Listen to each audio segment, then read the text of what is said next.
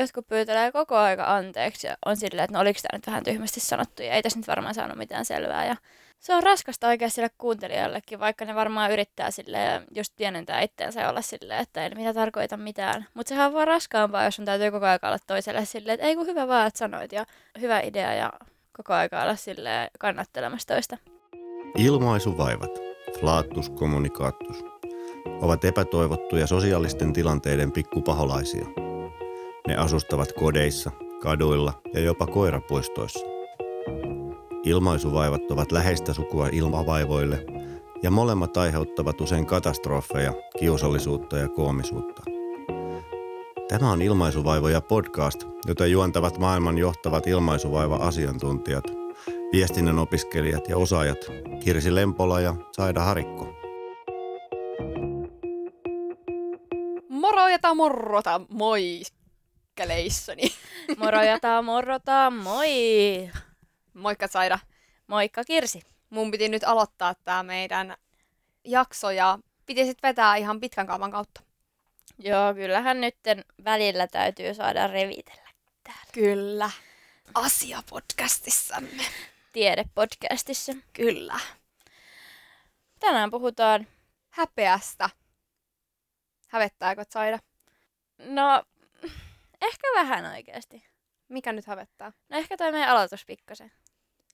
Ai se, kun ennen äänityksiä me laulettiin pissakakka pierulauluja. No sekin. No, nyt kaikki tietää sen. Joo, mutta ei anneta näytettä. Pissanen kakka, pieru. No niin. Okei. Mitä? Me koskaan meidän podcastin historiassa naurettu näin paljon ja millä me nauretaan. Että oikeasti niin minä, että mä oon sillä, että no minä en kyllä ainakaan sitten rupea mihinkään tekemään mitään ja heti, kun to... rupeaa pieni enkelkuoro laulamaan taustalla, niin mähän aivan ineessä. Jep, todellakin. Mut joo, siis mistä toi olikaan toi sävel? Jännis istui maassa. Mut sit se oli samaan aikaan myös sata sata ropise, että meillä oli vähän semmoinen niinku fuusio. joo. Aika kova. Et jos tulee bändi, niin sen ensimmäinen sinkku osittaa. Sinkkulohkaisu Pissa Pierunen. Joo. Joo, asiaan. Mutta, mutta joo, mennään tästä nyt eteenpäin ja näin, että jos pystytään niin. Joo, mutta oli ihan hyvä juttu aloittaa, mutta voitaisiin ehkä lähteä siitä, että mitkä asiat tuottaa sulle häpeää, koska mulle ei ainakaan tuota tämmöinen pikku lorittelu no tuhansille ihmisille. No en mä tiedä, no joo, meitä kuuntelee tuhanset. tuhanset. Joo, no vähän hävettää se, että en osaa puhua. Siis oikeasti mä oon ruvennut änkyttämään arkisessa elämässä sekä täällä podcastissa, mutta koska olen itse editointivastuussa, niin saan tehtyä itseni fiksun kuuloiseksi. Mutta oikeassa elämässä mun änkytys vaan kaikuu ilmoille. Oikeasti? Mä en ole huomannut ollenkaan. No, hyvä. Mutta sitten vakavemmista, siis oikeasti nyt tässä kohtaa jaksoa pitää kertoa syvimmät häpeän paikkansa. No voi kertoa sellaista kevyet, niin voidaan sitten syventyä loppuvaiheeseen. Niin mikä on sellainen viimeisin häpeäkokemus? Se taisi, oliko se toi änkytys? No joo, se on se. Onko sulla joku tämmöinen vastaava? No mulla on ehkä kans vähän tuohon liittyvää. Nyt kun mennään näitä korona-ajan toivottavasti nyt jälkimaininkeja, että se ei iske uudestaan, mutta just kun on ollut, ei ole ollut niin paljon uusissa sosiaalisissa tilanteissa, ei ole tavannut hirveästi uusia ihmisiä, ja nyt kun on taas alkanut tapaamaan, niin ehkä jotenkin semmoinen omat pienet semmoiset virheet käytöksessä, jotka mua ei normaalisti haittaa, niin ne saattaa jotenkin hävettää, jos vaikka unohtaa kysyä jotain niin kuin tosi olennaista tyyliä, että mitä kuuluu. Ei ole saanut niin kuin harjoitusta siihen sosiaaliseen käyttäytymiseen vähän tuntemattomampien tyyppien kanssa. Niin ehkä just jotkut tollaset jutut normaalia enemmän nyt hävettää.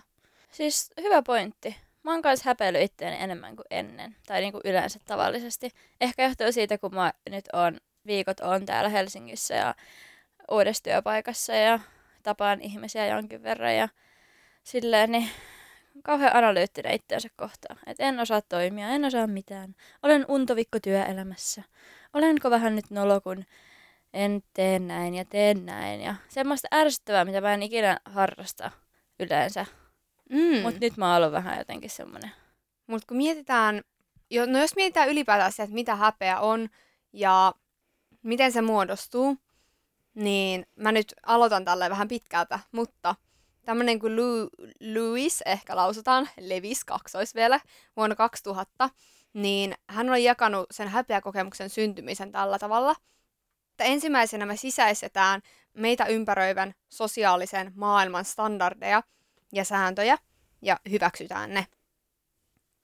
Sitten sen jälkeen, kun tämä on tehty, niin arvioidaan vaikka omaa jotain tekoaan, vaikka just käytöstä jossakin tilanteessa. Ja että onko se oma toiminta onnistunut vai epäonnistunut suhteessa niihin normeihin ympäröivässä maailmassa. Ja onnistumisen tai epäonnistumisen voi selittää sillä tavalla, että minä olen hyvä ja siksi onnistuin, tai muut auttoivat minua, joten siksi onnistuin. Tai kääntäen, olen paska ja siksi en onnistunut. Tai että, no tässä nyt vaan kävi tälle, että tämä tilanne nyt meni tällainen paskasti. Ja siksi en.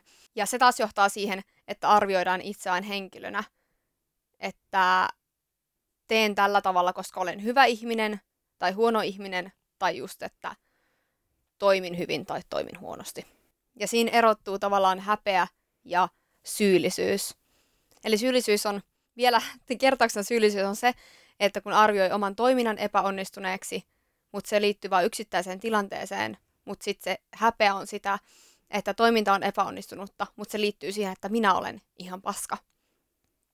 Ja tämmöinen häpeätutkija on kuin Brené Brown, joka YouTube TED Talkissaan Listening to Shame, niin hän kuvaa tosi hyvin, että syyllisyys on sitä, että ihminen sanoo, että anteeksi, kun mä tein virheen.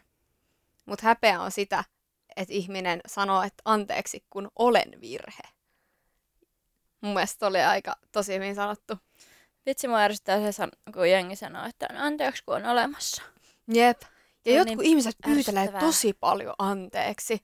Siis mulla oli alastella semmoinen opettaja, joka aina kun se tyylin kirjoitti liitutaululle väärin, niin se pyyteli anteeksi. Sitten se oli itsekin silleen välillä, että äl, sanokaa mulle, jos mä pyydän anteeksi, koska mun ei pitäisi pyydä näin helposti anteeksi. Mutta ehkä sillä sitten oli jotain kokemuksia lapsuudestaan, että hän koki, että, että kaikki on hänen huonon luonteensa syytä. Siis mä oon kanssa törmännyt tuohon, että jotkut pyytelee koko aika anteeksi ja on silleen, että no oliko tämä nyt vähän tyhmästi sanottu ja ei tässä nyt varmaan saanut mitään selvää. Ja se on raskasta oikein sille kuuntelijallekin, vaikka ne varmaan yrittää sille just pienentää itteensä ja olla silleen, että ei mitä tarkoita mitään. Mutta sehän on vaan raskaampaa, jos on täytyy koko ajan olla toiselle silleen, että ei kun hyvä vaan, että sanoit ja hyvä idea ja koko ajan olla silleen kannattelemassa toista.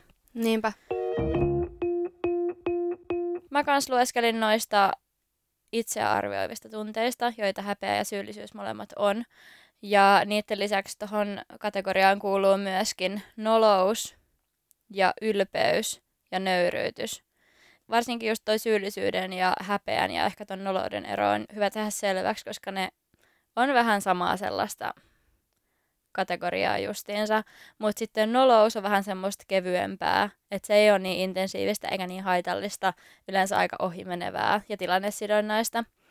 Ja ylpeys on sitten taas toisesta päästä, että jos sä arvioit, että sun toiminta on onnistunutta, suhteessa niihin normeihin, mitä sun ympärillä on, ja sä uskot, että se on sun ansiota, niin silloin sä oot ylpeä. Mutta sitten jos sä oot siinä kohtaa silleen, että no se nyt oli vaan olosuhteiden pakosta ja tuuli oli puolellani ja näin, niin sitten se on jotain muuta.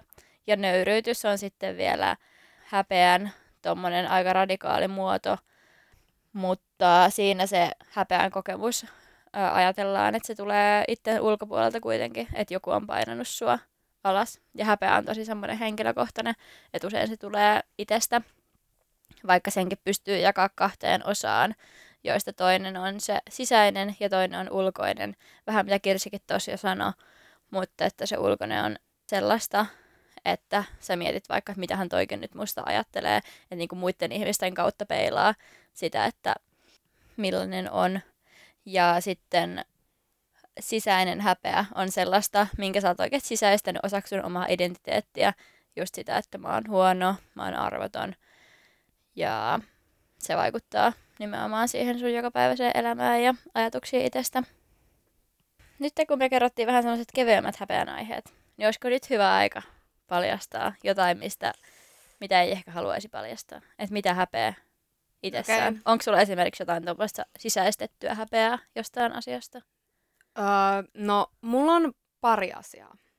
Ja no se on tosi vaikeeta, koska tavallaan, no tavallaan mä kai häpeän niitä. Mä en oikein tiedä, että mikä se tunne niin kuin mulla on, että onko se häpeää, mutta mulla on kaksi asiaa.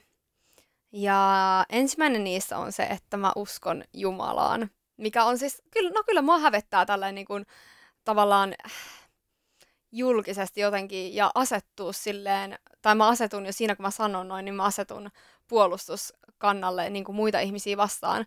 Mutta sitten toisaalta, tai en mä silleen sitä häpeä, mutta en mä halua sitä tuoda esiinkään, koska no ehkä mä tavallaan koen sen mun semmoisena heikkoutena, mitä muut ihmiset voi käyttää mua vastaan, tai että ne voi hyökätä sen takia mun kimppuun, ja mä ajattelen siitä, että muut just epäilee mun älyä ja mun kritiikin taitoa ja sellaista siinä kohtaa. Mutta vaikea sanoa, että onko se sitten oikeasti niinku häpeää, koska no kyllä mä nyt niinku seison ylpeästi sen asian puolesta, mutta en mä hemmetti viekö jossain kadulla siitä saarnaa.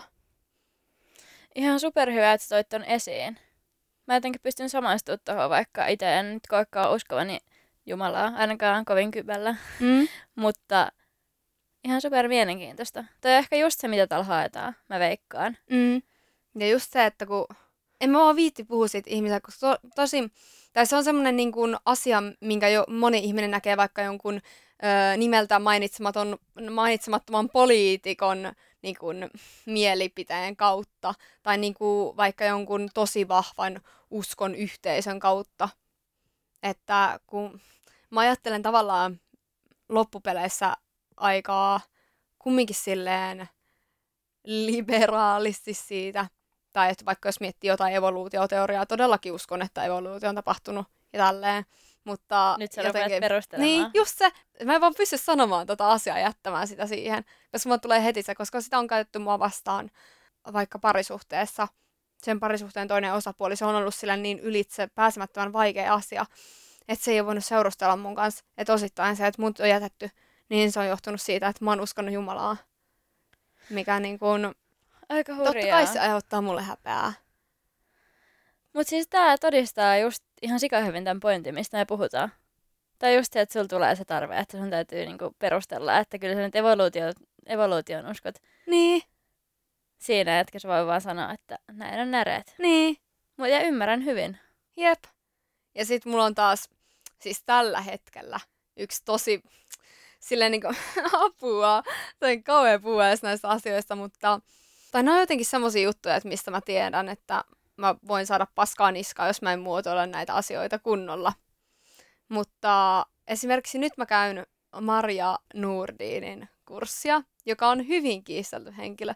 Mä en ole todellakaan puhunut siitä kuin yhden sellaisen henkilön, no okei, okay, sulle mä nyt mainitsin siitä ja nyt näköjään kaikille, mutta yhden sellaisen toisen henkilön kanssa, joka käy sitä kurssia, koska siinäkin kohtaa mä joudun ihan hirveästi selittelemään ja tavallaan hävettää se, että mä nyt uskon tämmöiseen vaihtoehtoiseen öö, lääketieteen, tai ei lääke, no tavallaan joo lääketieteessä, mutta vaihtoehtoisiin hoitomenetelmiin, ja että tavallaan mä oon tosi, uskon vaikka jonkin henkimaailman asioihin, ja tosi tolleen, ei sitä näe musta oikeastaan ulospäin, ennen kuin sitten menee tosi paljon syvemmälle asioihin, että nämä on tosi niin kuin super sydämen asioita mulle, mutta siltikään mä en puhu niistä, koska se hävettää mua ja musta tuntuu, että mä en vois vaikka ehkä edetä mun uralla tai jotakin sellaisia ajatuksia vaikka, että mä en vois niin kun olla tällaisena kuin just kun mä oon, niin tässä maailmassa hyväksytty. Siis oikeasti kiitos kun jaat. Ihan sika hyviä esimerkkejä. Siis mulla on kyllä kans toi henkimaailma juttu, että mä oon ihan niinku, uskon kaikkeen mahdolliseen niinku yliluonnolliseen. Niin se on kyllä kans semmonen, että mä en yleensä itse ota sitä puheeksi, vaan mä sitten jos se tulee jossain keskustelussa ilmi, niin sitten mä oon ihan silleen, että no niin, nyt puhutaan tästä, että Jep. kerrankin niin kuin, on sama henkistä porukkaa. Ja sitten silti pitää aina olla vähän silleen, että ymmärrän hyvin, että jotkut teistä eivät usko ja tämä on vain minun mielipiteeni ja jotenkin tosi semmoinen korrekti.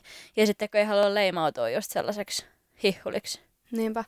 Mutta sitten toisaalta niinku, sehän tekee meistä just persoonallisia mielenkiintoisia, että meillä on noita omia kiinnostuksen kohteita. Että kyllä mäkin haluaisin vahvemmin tuoda noita esille, mutta sitten jotenkin just pelkää sitä muiden tuomitsemista ja sellaista niinku just nöyryytetyksi tulemista. Niin kuin mä jotenkin ajattelen, että ehkä ne kaikkein syvimmät häpeäkokemukset on sellaiset, että niitä ei vaan sit sano ääneen. Että toivoo vaan, että ne katoaisi olemasta. Että ei niitä niinku sano ääneen, kun kysytään tällaista kysymystä. Mutta ne, mitä mulla tuli mieleen, niin on niinku ihan mun luonteessa välillä esimerkiksi just mun omaa herkkyyttä. Mä kyllä häpeän jonkin verran sitä, että mä en pysty oikein ennakoida, että milloin mua niinku rupeaa vaikka itkettää.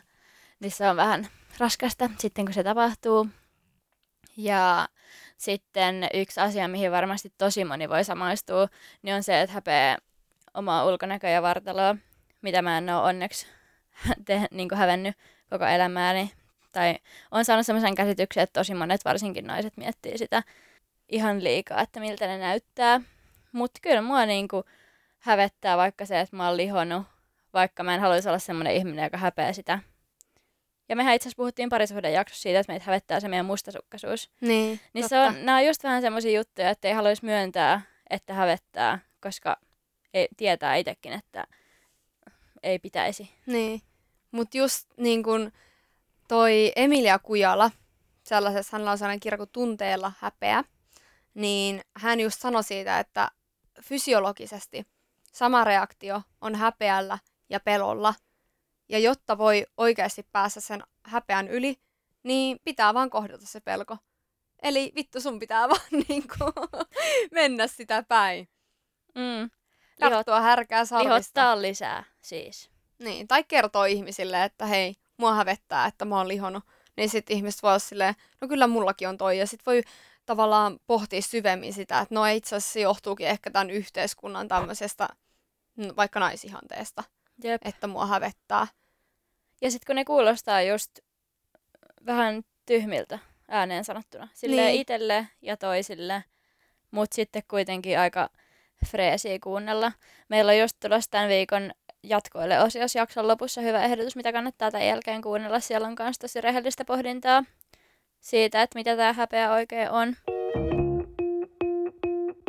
Mulla ei siis kyllä ole tuollaista sisäistettyä häpeää ainakaan mä en tunnista silleen, että mä jotenkin pitäisin itseäni lähtökohtaisesti jotenkin huono-arvoisena yhtään missään. Mutta toisaalta jotkut noista jutuista on vaan silleen, että ei ne ole niinku järjestä kiinni, eikä välttämättä kovin tiedostettujakaan. Että kyllähän nyt mekin varmasti molemmat tiedetään, että kaikki meidän tunteet on sallittuja ja me saadaan olla olemassa just sellaisina kuin me ollaan ja saamme päättää, mitä elämällä me teemme. Mutta sitten kuitenkin tunnetasolla ei ole niin yksinkertaista. Niin, jos me oltaisiin yksin tässä maailmassa, niin kyllä me silloin varmaan tehtäisiin niinku kaikkea. Semmoinen väite muuten oli, että häpeä on sosiaalinen tunne, että sitä ei ole olemassa ilman muita ihmisiä. Siis niin. Siis se on varmaan ihan totta. Se on ihan loogista. Ja mulla on tämmöinen teoria myös häpeästä. Tällainen henkilö kuin Tom Kins, 6-3, eli mitäköhän siitä nyt olisi, monta kymmentä vuotta. Mun vanhemmat on syntynyt 64. Sori äiti, jos haluaisit pitää ikänsä salassa. Mutta hän on sanonut, että, siis tutkinut, että häpeä syntyy, kun yksilö huomaa jonkun estävän häntä tavoittelemasta mielihyvää tuottavaa asiaa. Ja esim. kun vauva hymyilee ja etsii toisesta ihmistä vastetta omalle hymyilleen, jolloin se positiivinen tunnetila jatkuu, jos hän ei saa sitä toisten, toisen katseesta, vaan siitä kuvastuukin vaikka vieraus tai hyljeksyntä, niin sen seurauksena on häpeä. Eli vaikka sit vanhemmat kuinka monta kertaa aina hymyilisi sillä vauvalle, mutta jos joku tuntematon jossain kadulla ei hymyillekään sillä vauvalle takaisin, niin saattaa tulla ihan siis niin kuin noin pienistä tilanteista.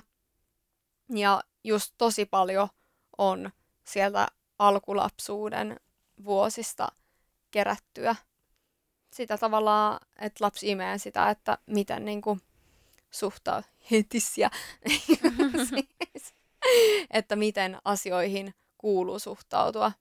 Ja sitten mä oon jossain vaiheessa kuullut, mistäköhän mä oon kuullut, joku semmoinen niin kuin rakkaudellinen tai joku hyväksyvä katse, millä pitäisi aina katsoa lapsia, mutta mulla ei tässä sen tarkempaa tietoa, mutta jossain mä oon joskus törmännyt tällaiseen käsitteeseen. Joo, mä luen taas äh, Suomessa tehtyä häpeätutkimusta, että siinä kartoitettiin myös sitä, että mistä tuommoinen häpeäalttius tai just se semmoinen sisäistetty häpeä kumpuu, niin siinä oli todettu, tämä oli siis Malisen tutkimus. Malisen Benin. Ai oliko se sama?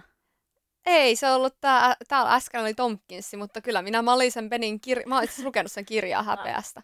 Eikö totta, tämä on muuten sekä yhden haastattelunkin mä luin. No niin, kuuluu se jätkä. Mutta joo, siis että se oli havainnut, että häpeälle alttien minuuden taustalla on ongelmia lapsen ja vanhemman välisessä vuorovaikutuksessa. Tai suurin osa niistä ihmisistä, jotka kamppaili häpeän kanssa aikuisena, niin kuvaili niiden suhdetta vanhempiin etäiseksi emotionaalisesti ja fyysisesti. Et... Anteeksi, mutta etäseksi. se on niinku... etäseksi. no niin, jatka. Kirsi Praiteelle. No niin. Kuvaili tätä suhdetta vanhempiinsa etäiseksi sekä emotionaalisesti että fyysisesti. Ja että siitä vanhempi lapsisuhteesta on puuttunut turvallisuuden ja lämmön ja rakkauden, rohkaisun ilmapiiri. Mutta että nämä kumpuaa taas sieltä vanhasta kunnon lapsuudesta, niin kuin varmaan oikeasti joka ikinen asia, mitä me puhutaan täällä. Niin. Mutta ootko miettinyt sitä, että tuo oli suomalaiset tehty häpeätutkimus, niin häpeääkö suomalaiset jotenkin enemmän? Tai ainakin tietyissä asioissa ihan varmasti häpeä. Vaikka joku tanssiminen suomalaisille, niin kyllähän siinä muutaman rinksu pitää useimmilla ottaa alle. Varsinkin, että suomalainen mies tanssis. Niin, kyllähän se voi olla. Mä en ole kauhean tuttu muiden kulttuurien kanssa loppujen lopuksi. Mutta kyllähän täällä niinku on sellaista just tämmöistä ärsyttävää häpeilyä. Mm. Että kyllä niinku itse en ehkä siihen, kyllä en, siis kyllä en siihen stereotypiaan kuulu. Et kyllä et. Mehän meillähän itse asiassa me, nyt tuli taas se mun vanha kunnon änkytys. Tätä ei leikata pois. Olen ylpeästi änkyttäjä. Jee!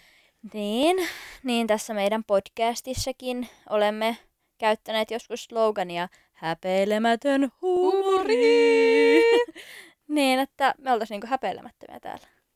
Pitääkö niin. paikkansa? No kyllä meidän huumori on aika semmoista, niin, kun häpeilemätön sana. Se yleensä, mulla se ainakin liittyy jotenkin semmoiseen vähän rivouteen tai semmoiseen, niin kuin, että vähän niin kuin koetellaan niitä normien rajoja. Että niin kuin ronski. Mutta siis mehän kyllä hävetään itse asiassa aika paljon kaikkea, mitä täällä tulee sanottua, koska kyllä mä ainakin aika rajulla kädellä leikkaan sitä, mitä mä oon puhunut täällä. Ja sitten kun Kirsi saa jakson kuuntelua, niin sitten Kirsillä on jotkut ihan omat jutut, mitä se haluaa sieltä Totta. pois. Silleen, että no sanoinko mä tuossa nyt vähän jotenkin oudosti. Niin. Että meillä on se niinku kontrolli siitä, että mi- miten me itse me esitetään täällä. Totta. Ja mulla on tosi herkästi tulee se just semmosista, että jos mä koen, että mä oon vahingossa ehkä jotakin ihmisryhmää tässä saattanut loukata, niin pitäisikö mun kertoa se ihan kauhea juttu, mitä me tehtiin? No jos sä haluat, jos no, ei hävetä liikaa. Siis kaikki tietää Black Lives Matter-liikkeen, mikä on nyt ollut todellakin esillä. Ja siihen mulla, ja varmasti monilla meistä, ketkä kuuntelee tätä, niin on liittynyt häpeää siitä, että ei ole tajunnut, että kuinka etuoikeutettu itse on siinä asemassa, jos on valkoinen, nyt joku teistä kuulijoista, niin, ja ei ole tavallaan omaa tietämättömyyttä, ehkä välinpitämättömyyttä, osannut toimia oikein ja sillä tavalla, että oikeasti pystyisi auttamaan muita ihmisiä toimimaan sille antirasistisesti. Ja tavallaan häpeä siitä, että mä oon huomannut sen asian vasta kunnolla nyt, kun sitä oikeasti hierotaan mun naamaa, vaikka onhan se nyt ollut tässä niin kuin vuosikymmeniä ja vuosisatoja. Ja nyt varsinkin niin kuin viime vuosina kyllä pinnalla ihan silleen, että olisin voinut tarttua siihen, jos olisin halunnut. Niin, tämä kyllä hävettää mua. Meillä oli Hyvä. siis... Hyvä Kirsukainen. Meillä on siis... täällä asian äärellä. Joo. Meillä oli huumorijakso. Ja siinä mä sanoin, että mä oon nauranut, tai että nauran joskus rasistisille vitseille. Ja siinä kohtaa mä tarkoitin, no mä nyt selittelen, vaikka ei pitäisi selitellä. Ei tätä oikein voi selitellä millään, mutta just tarkoitin jotain Hitler-vitsejä. Ei tee asiasta kyllä yhtään parempaa. Mut faktahan mutta se on, että aika moni ihminen nauraa niille. Niin, mutta joo. Siis ihan sama, miten mä sen esitän, mutta se oli väärin. Ja mä tunnen suurta häpeää, että siitä ei edes ole kauan, että mä oon sanonut niin. Ja että on nauranutkin. Ja varsinkin se, että mä oon sanonut sen niin kuin julkisesti ja tavallaan levittänyt sitä kuvaa. No, nyt mä kerroin sen kaikille. Me leikattiin se pois siitä jaksosta, koska mä en halua, että kukaan saa siitä semmoista kuvaa, että rasistisille vitseillä nauraminen olisi ok. Mm. Että se, että mä oon tavallaan itse levittänyt tahtomattani semmoista sanomaa ja tavallaan niin kuin vaan jatkanut sitä rasismin kierrettä. Oi vitsi, tästä tulee kyllä ihan supermeheviä juttuja. Joo, voitteko tulla sitten kommentoimaan jotain rohkaisevaa tai antamaan palautetta meille tämän jälkeen, koska tämä on aika niin kuin paha paikka kertoa näitä. Jep. Ja se on aika hankalaa päästä noiden omien häpeäkokemusten äärelle oikeasti. Mm. Niin on, kun ei eka ehkä tuu sillä tavalla mieleen mitään, mutta ne va- varmasti niin kuin helposti painaakin silleen tosi syvälle. Ei tuu mieleenkään, että tällaista edes voisi kertoa. Että no, nyt se on tehty. Mutta sitten myös väitetään, esimerkiksi affektiteorian mukaan häpeällä on myös positiivinen vaikutus. Ja se perustuu siihen, että tämmöinen terveellinen häpeän tunne auttaa valvomaan itteensä, tunnistamaan omat rajansa ja muokkaamaan toimintaansa. Ja suomeksi tarkoittaa siis sitä, että sitä kautta opitaan toimia sosiaalisissa tilanteissa. Että esimerkiksi vaikka just se, että jo- joku ei tietyssä iässä enää vastaakaan lapsen katseeseen bussissa ja hassuttele sille ja salaa vähän jotain, no mitä nyt ihmiset niinku vauvoille? Mitä runkkaa? Ei, kauheeta. no Ko- ei, mutta tuli vaan mieleen joku setä, joka vähän siellä salaa vähän. Anteeksi, Noniin. anteeksi ihan, koska mulla on hir- hirveä pervo. Tota, niin, niin. Rupeeko sulla tääkin hävettää sitten ja pitää leikata? Ei rupea kyllä lapsille aina. No niin. Siis tarkoitan sitä, että jos mä nyt vaikka joku vauva nyt katsoo mua uteliaasti, niin kyllä mä saatan vähän pelleellä sillä sillä salaa ilman, että se tota, lapsen äiti huomaa. Enkä millään siis genitaaleilla pelleille, vaan ihan siis Kiitos, että selvensit. Kun... No hei, sä toit tän tähän keskusteluun. niin, mutta tietyssä iässä, vaikka kun lapsi on sitten joku kouluikäinen, niin sitten ei välttämättä enää saa samanlaista feedbackia kanssaeläjiltä.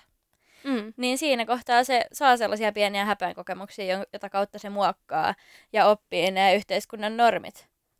Tai jos on vaikka just joskus vahingossa pukeutunut ihan väärällä tavalla johonkin tilanteeseen ja saa siitä katseita, jotka tulkitsee niin kuin torjuviksi, niin sitten oppii siitä jotain seuraavalle kerralle. Ja kaikkea tällaista pientä. Mm. Ja silloin häpeän tunne muuttuu ongelmalliseksi, kun se just tulee osaksi ihmisen identiteettiä. Että se ei ole semmoinen itsesäätelyn apuväline, vaan se aiheuttaa semmoista eristäytymistä jollain tapaa. Ja me kysyttiin myös teiltä, rakkaat kuulijamme, että jos joku nyt vielä kuuntelee tämän jälkeen, kun mä oon paljastanut kaiken. Mutta kysyttiin tosiaan, että mikä aiheuttaa teille häpeää, niin me ei saatu oikeastaan kuin kourallinen vastauksia, mutta vastauksia yhdisti se, että niissä kaikissa luki epäonnistuminen. Epäonnistuminen aiheuttaa häpeää. Mä voin ainakin samaistua tähän. Niin kuin just ton esimerkkini kohdalla, minkä kerroin äsken, että mä olin epäonnistunut. Ja sitten se varmaan just erottaa sen siitä, että tulkitseeko sen epäonnistumisen sen takia, että, että se johtuu siitä, että mä oon paska vai että mä tein virheen. Mm. Tai että jotenkin olosuhteet on ollut sua vastaan. Niin, no se vielä. Mutta joku, eikö joku maininnut siellä, että kokee perheestä häpeää? Joo, Niin sehän on vähän niin kuin myötähäpeää, mitä me ei olla vielä tässä puhuttu. totta. Että myötähäpeä on semmoinen ihan oma juttunsa. Et joilla on varmaan enemmän taipumus kokea sitä kuin toisilla. Mä Ehkä. uskon, että se liittyy, voisikohan se liittyä siihen, että jos itse kokee tosi paljon häpeää, niin silloin myös kokee useammin muista myötä häpeää. Tai ainakin varmasti itsetuntoon, että jos on huono itsetunto ja nolostelee monia omia juttuja, niin varmasti tuntee myös myötähäpeää muista. Siis toi on kyllä totta, koska jos ajattelee, että itsellä on jotenkin rajoitetut mahdollisuudet ja silleen, että no en nyt minä ainakaan ikinä voisi mennä mihinkään lavalle esiintymään, että Herra Jumala, minähän nolaisin itseni ihan täysin. Niin sitten kun näkee, että joku toinen tekee sen, niin varmaan tulee vähän ne samat vaistot sieltä päälle, että herra Niin. älä nyt mene sinne nolaamaan. Varsin, itseäsi. niin, varsinkin jos se toinen sitten epäonnistuu ja omakin niinku, pahin pelko on epäonnistua. Mm. Siis kyllä mäkin muistan kokeneeni myötä häpeää sillä kun mä oon ollut katsomassa stand-upia, mikä on vaan ihan sysi surkea. Ja kukaan ei naura. Ja mä, mut siinäkin mä varmaan asetan itteni siihen, että mitä jos mä olisin tuolla. Ja mulle kävisi noita. Ehkä siihen liittyy vähän semmoinen empatiakin. Mutta myötähäpeä on tavallaan myös viihteen laji, koska monet, vaikka nykyajan sarjathan perustuu myös siihen, että tuntee myötähäpeää, että hei, joku tuolla nyt tolleen mokaa. Mitäs? Mä kuuntelin itse asiassa jotain podcastia, missä puhuttiin tästä. Mä en nyt kuollaksenkaan muista, mikä podcast se oli, mutta siinä just puhuttiin esimerkiksi Idolsista, että varsinkin Idolsin alkuaikoina, kun sinne meni laulajia, sinne laitettiin oikein semmoisia niin sysipaskoja laulajia esiintymään, jotta ihmiset vois tuntea jollakin tapaa myötähäpeää ja niin kuin saada siitä viihdettä, ehkä tuntee itsensä jotenkin sitten paremmaksi, tai en mä tiedä, jotain. Vitsi, toi on muuten hyvä esimerkki toi Idolsi. Sitähän oikein katsotaan silleen, että voi ei pieni, kun sä kuvittelet, että ne otti sut sen takia, että sä oot hyvä, vaikka ne on ottanut sut pelkän viihdearvon takia. Jep. Ihan kauheata katsottavaa tavallaan. Miksi me halutaan nähdä, kun toiset epäonnistuu? En mä tiedä. Siinä on mun kattava vastaus. Jep. Mutta sitten, niin, jos jossain vaiheessa niitä esityksiä voisikin katsoa sellaisten lasien läpi, että tai ei tuntisi myötä häpeää, niin ehkä siinä vaiheessa itse olisi jollain tasolla kehittynyt, että pystyisi myös katsoa muiden epäonnistuvan. Ja kyllä mulle niin kuin nykyään, jos mä epäonnistun jossain asiassa, niin kyllä mulle tulee se fiilis, että hei, että nyt mä voin niin kuin oppia tästä. Niin, tai sit... riippuen tietysti mistä asiasta, mutta kyllä niistä aina niin kuin pääsee yleensä yli. Mistä asioista sä tunnet myötähäpeää? Myötähäpeää? Niin. No, varmaan siis samoista asioista, mitä mä itsekin häpeisiin. Tai en minä tiedä. Tavallaan kun joskus mä oon vähän silleen, että no onpa toi rohkea, kun sä nyt uskaltaa tehdä tuon, mitä mä en uskaltaisi tehdä. Mutta ehkä jos tämmöiset esiintymistilanteet, jos joku ei ole nyt ihan loppuun asti miettinyt sitä hommaa, että mitä se meinaa siellä lavalla tehdä. tai tietenkin nyt joskus jotkut omat läheisetkin aiheuttaa sitä. Ei sille voi mitään. Että jos joku sanoo jotain sosiaalisessa tilanteessa, että itse on vaikka vähän aistinut tunnelmasta jotain, että no niin, nyt ollaan hienotunteisia. Ja sitten joku töksäyttää just se, mitä kaikki on miettinyt, mutta ei niinku, on tullut siihen tulokseen, että parempi olla nyt kysymättä tai sanomatta. Niin siinä mulla kyllä tulee aika pahasti semmoinen, että tilannetaju. Mm. Että toi on varmasti se tilanne, mitä sä itsekin pelkäät, että tollasessa epäonnistuisi. Mistä sä koet? No, no just semmosesta niinku, aika samantyyppisestä niinku sosiaalis- sosiaalisissa tilanteissa, jos joku käyttäytyy vaikka just ilkeästi tai jotenkin niinku ei huomioi toisia, jotenkin loukkaa muita.